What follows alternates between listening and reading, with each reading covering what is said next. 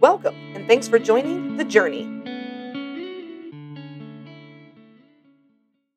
Hi, my name is Leah, and I'm a worship pastor in Ohio and the creator and host of the Journey podcast and website. I'm on a journey to yes as I follow the Lord's leading in this season of my life, and I hope to inspire others to step out of the boat like Peter and walk on water, never looking to the left or right and getting distracted, but rather fixing your eyes on Jesus, the author and finisher of your faith. My hope is that you find Jesus in your journey as you hear about my journey and the journey of those in the Bible who joined Jesus along the way. I pray that you allow him to meet you where you are and trust him as he takes you where he wants you to go. Enjoy the journey. Welcome to episode 35 of The Journey. Today's episode is a Bible journey episode, but I'd also say it's a little bit of a mashup with a side road along the journey because I'm taking a Bible story but really up, turning it around well as I do always applying it to our lives. So I guess we'll just we'll just label it as a Bible journey episode and we're we're going to talk about someone from the book of Judges and I know that doesn't necessarily sound like super exciting because, man, some of the Old Testament is tough. But there's a guy in the book of Judges named Gideon, and I feel like it ultimately ties back to a theme that I've already kind of gone over a couple times um, on our on our identity.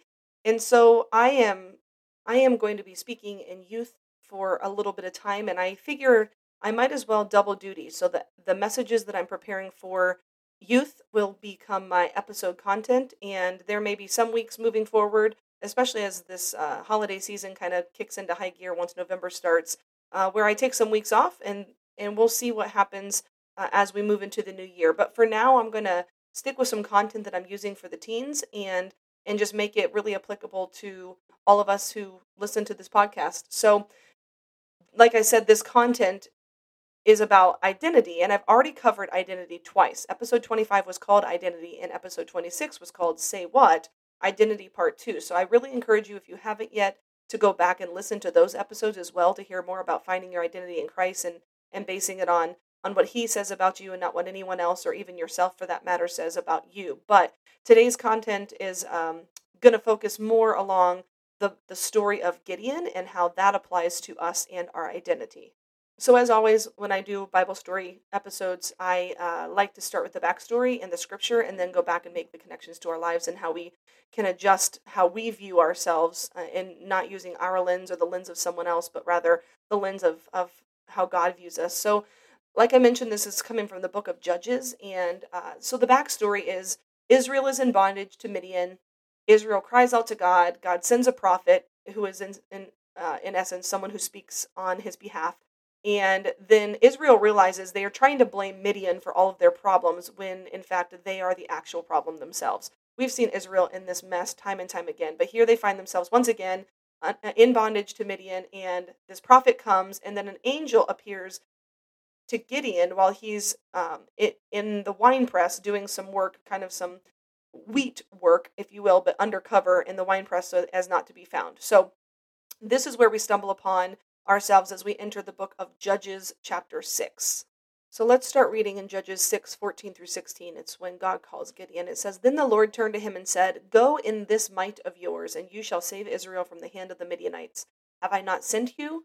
So he said to him, O my Lord, how can I save Israel? Indeed, my clan is the weakest in Manasseh, and I am the least in my father's house. And the Lord said to him, Surely I will be with you, and you shall defeat the Midianites as one man. All right, so before I pause and talk about this particular piece, which is going to be uh, the basis for the rest of what I'm saying, I do want to go to two other portions of scripture and then summarize the ending of Judges 7. So, Judges 6 to 17 and 20, this is what it says. So, God has called Gideon, and then Gideon asks for a sign from God, and he says, If I found favor in your sight, then show me a sign that is you who are it's you who's talking to me. Don't leave me, I pray, until I come to you and bring out an offering and set it before you. So Gideon's going to go in, prepare an offering. He's saying, Listen, hold tight, prove to me that it's you, right? So so this happens. So then he says, Take the meat and the unleavened bread and lay them on this rock and pour out the broth. And so he did, and the angel of the Lord put the end of the staff that was in his hand, touched the meat and the unleavened bread. The fire rose out of the rock, consumed the meat and the unleavened bread, and then the angel disappeared. So there was a sign. He asked for a sign. That happened. So Gideon knew that it was in fact God who was calling him and that he was able to go forth in, in what was being asked of him. So then a lot more transpires, and then we get to Judges 6 36 and to 40. So Gideon had gone home. He destroyed these idols. And then some doubt creeps in, and God assures Gideon, and this is what he says. So Gideon said to God, If you will save Israel by my hand, as you have said, look, I shall put a fleece of wool on the threshing floor. If there is dew on the fleece only, and it is on is dry on the ground, then I shall know you will save Israel by my hand. And so it was. He woke up early, he squeezed the fleece, he wrung out the dew on the into a bowl full of water, and Gideon said, Okay, God, don't be angry with me, but let me speak once more. Let me test, I pray, once more with the fleece. Now let it be dry, the fleece only. In the ground, let the ground have dew. And so God did that night, just as he asked. It was dry on the fleece, and there was dew on the ground. So God calls Gideon. Gideon's like, Whoa, hold up. Uh, you know my clan is weak and you know that I am the least in my family. So what the heck? Why are you asking this of me? And so then he says, Show me a sign. He gets his sign. Then he says, Whoa, whoa, whoa, one more time.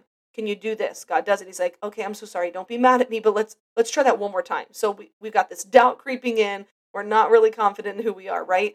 So then Judges 7 comes up and we have this battle against Midian. So Gideon goes with 32,000 men up against 135,000 Midianites. And he's told, okay, Gideon, send home every man who's in fear.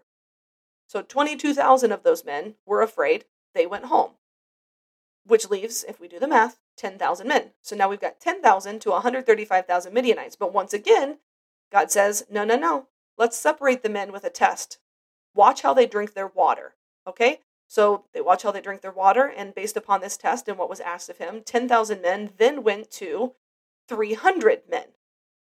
So now we've got 300 to 135,000. So the Israeli army is now 1% of its original size, essentially, and there were 400 Midianites to one Israeli soldier.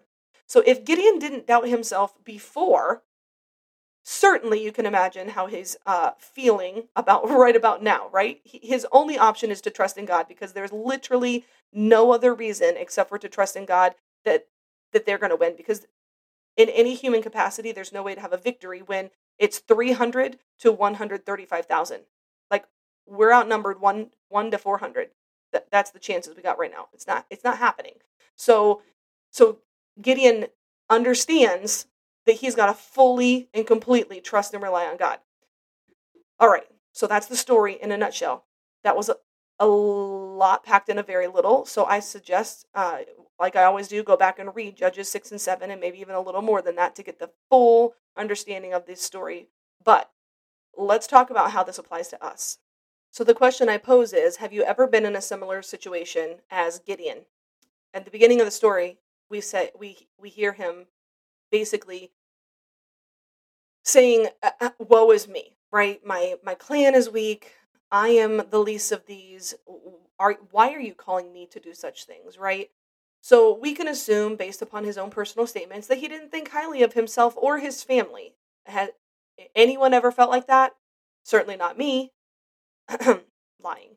Uh, so maybe you've been embarrassed about your own family. Maybe you've been embarrassed about where you've come from.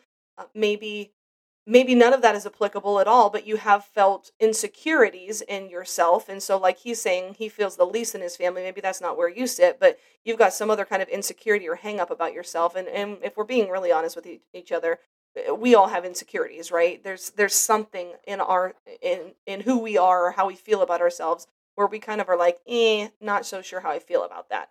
So I'm going to give a little bit of an example for myself. Um, if you've been listening for any length of time, you know that I grew up as a PK. A PK is a pastor's kid. My dad was in ministry uh, for my entire childhood, uh, even up into my adult years. He's still in ministry, just not a, a lead pastor at a church. He's doing chaplaincy work. Love, love, love what he does for a living, and he's being used in his uh, passion in helping people in crisis. But, but anyways, growing up as a PK, we didn't have much money, right? We did well with what we had, um, but it was it was meager um, um, amount, and so I I can remember, you know, we moved from place to place, uh, from state to state, and once we came to Ohio, where I currently live, actually. Uh, we lived in a part of town that was a little bit run down. It's even more run down now than it was when I was growing up. Uh, we attended a school where most everyone had low income families and they needed free or re- reduced lunch and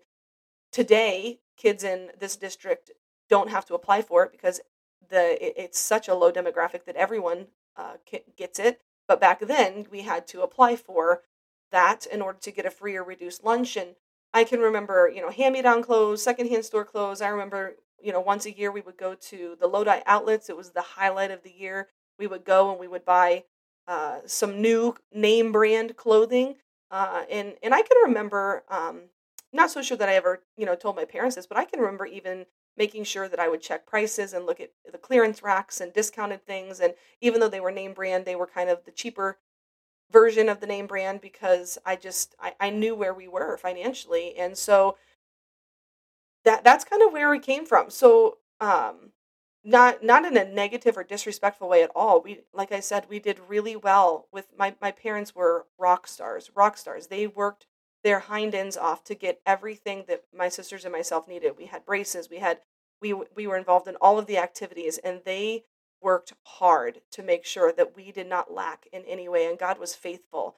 And so I'm not I'm not discounting any of that. I guess what I'm what I'm saying is from all appearances growing up from my perspective I knew that we were different if you will in the way that we lived as compared to maybe some of the other people uh, that I went to school with and and I remember even in that in this difference that I felt different from my sisters uh, I was the oldest. Uh, I felt like there was this role to fill as the oldest. My sisters were super girly. They had boyfriends. They had lots of friends. Again, from my perspective, they may have a different opinion of this scenario. Uh, they were cheerleaders. They wore pink. They did their nails. They did their hair. Uh, that was not me. I was a major tomboy. I was hyper focused on my grades and being perfect in every way possible. A box that I'm sure I created for myself uh, even though there were I, I'm probably some outside pressures too to make sure that I that I was doing what I should be doing. I I can remember, you know, there were people in my life, even a youth pastor at one point, who would say things like, "You're a PK, you know better than that." You know, there's an expectation of you and how you behave and what you say and what you do, and everyone's watching you. And so, like, I had this idea of who I needed to be and how I needed to perform and and what I needed to look like. Although I never really felt like I measured up in that area. Uh, I just I was I felt like I was always the fifth wheel in in the friend group. I I felt like I was the outcast. Um, my haircut was 100% less than desirable. I was bullied for my clothing. I was bullied for my my shoes, anything you can imagine. I remember, man, showing up in middle school with a pair of bright purple, solid purple tennis shoes. And I was a lover of all things shoes and watches, like it, they were my thing.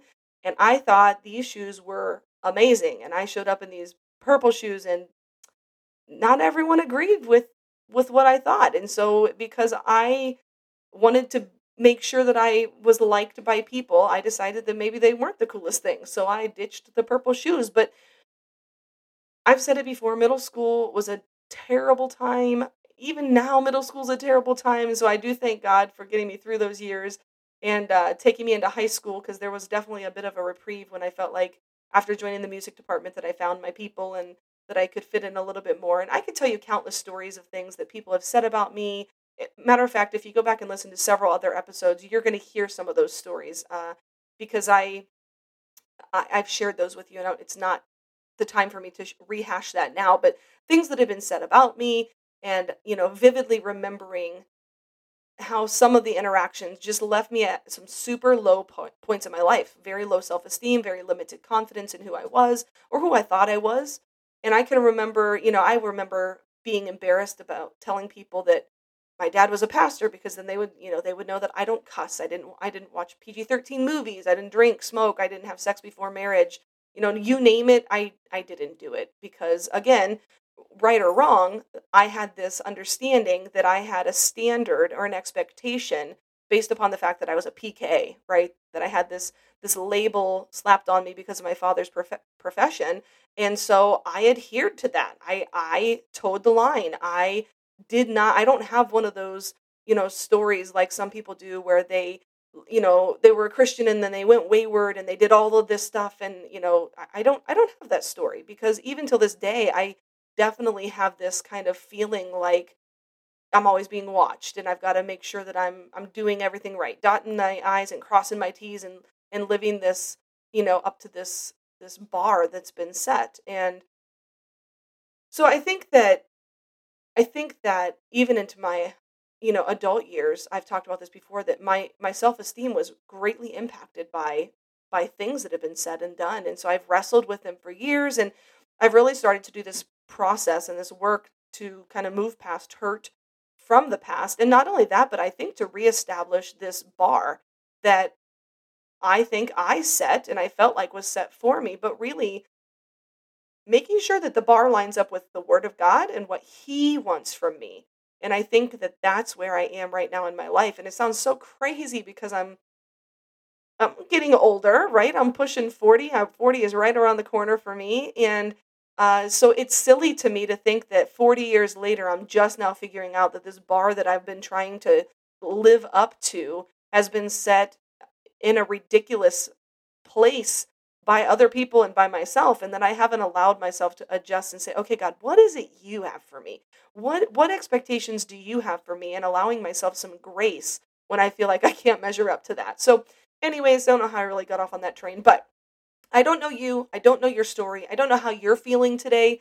And all I know is like I know how difficult it was to live for Jesus and to be proud of that fact in my life when I was younger and I can imagine that especially for teens teens today, really, you know, if I'm talking to some teens, be proud of who you are. And I wouldn't even just say teens, I'd be anybody in your life.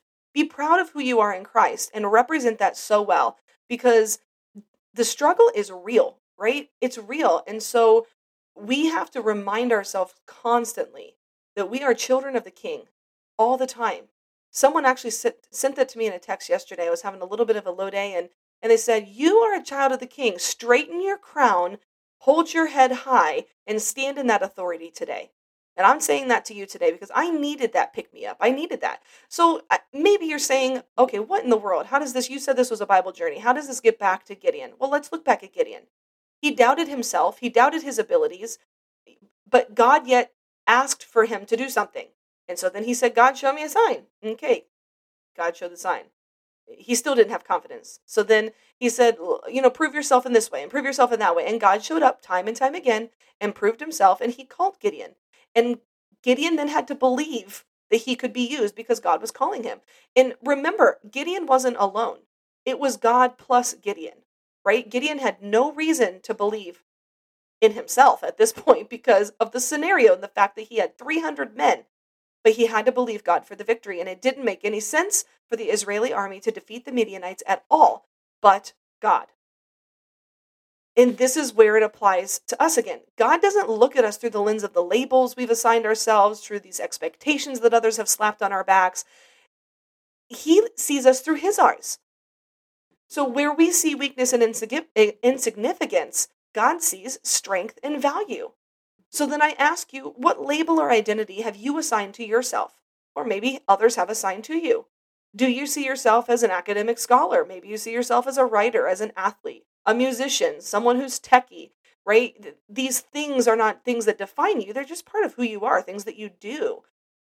They're but they're not what make it's part of what makes you you, but they're not you. Right? maybe you've heard some things in your life like you're never going to measure up to or you can't do that. You're not good enough to be this. You're not as pretty as so and so or you, you don't have as much talent as this person so there's no way you can do that. You're too young for this or you're too old for that. Your opinion doesn't matter so you might as well not open your mouth at all. You, your voice has no value. Fill in the blank for yourself. You name it. You probably heard it but God wants to heal you and He wants to remove the hurts and the labels and the identity that you carry based upon what you think or what others think of you. And He wants you to know that He sees you. He wants you to know that you're loved, that you're cared for, that you, He created you for a purpose. And just like Gideon, He wants to use you. But you have to be open and willing to put aside your own identity, to take on the identity of who you are in Christ, to step into that with the authority that you've been given in Christ, and He wants to walk with you and prove Himself faithful to you over and over and over again as you fully trust Him. So, are you going to answer the call? Are you going to put aside what any other person says about you? And are you going to step up and say, okay, this may be how I feel, this may be how I think, this may be how I behave, but I know that that is false. I know that that is a lie. I know that that is not truth or reality, although sometimes reality, right, perception becomes our reality how we think, how we feel t- tends to feel real, but that's not real. So let's find the truth in who God says that we are, and let's stand in that. Let's be firmly rooted in that scenario because that is, in fact, the truth for ourselves. But you have to be willing to put aside what you think and what you think other people think and put on the lens and the ears and the eyes of Christ and say, okay, I am who I say you say I am. I am who you say I am. There's a song. I am who you say I am. I am chosen, not forsaken. I am who you say I am. Right? Who does he say that you are today? And as I sign off on this episode of The Journey, my prayer for you and for myself is that we would once again remind ourselves of who we are in Christ and we would stay rooted in knowing that we are children of the King. We can straighten our crowns, we can walk with our chins held high, not in a boastful or prideful manner, but because we have the authority in Christ to do so. I also want to put this out there. I, I would really encourage you to go listen to a video on YouTube called Identity in Christ by one of my very favorite speakers. Her name is Priscilla Shirer and uh, her last name is S H I R E R. If you're going to go Google that, Identity in Christ by Priscilla Shirer. It is the most powerful message, and it is based on this exact same story uh, from Judges on Gideon. And if you don't have time to listen to all of it, although I would find time to listen to all of it, would you zoom in to minute 47 and then listen from 47 to the very end? I promise you won't take you will not regret the time that you take to do that. It just reiterates what I said but man, she's she's powerful. She is power punched and uh, being used mightily by God. And so I encourage you to take time to do that. I encourage you to remember who you are in Christ, and I'm praying for you today. Thanks for listening to The Journey. I'd love to connect with you and hear your story and how you are journeying with Jesus. You can go to my website, leahmenzie.wixsite.com slash the-journey and click the contact tab to connect with me through the form. Email me at leahmenzie at gmail.com or check me out on Instagram and send me a private message. Until next time, journey on.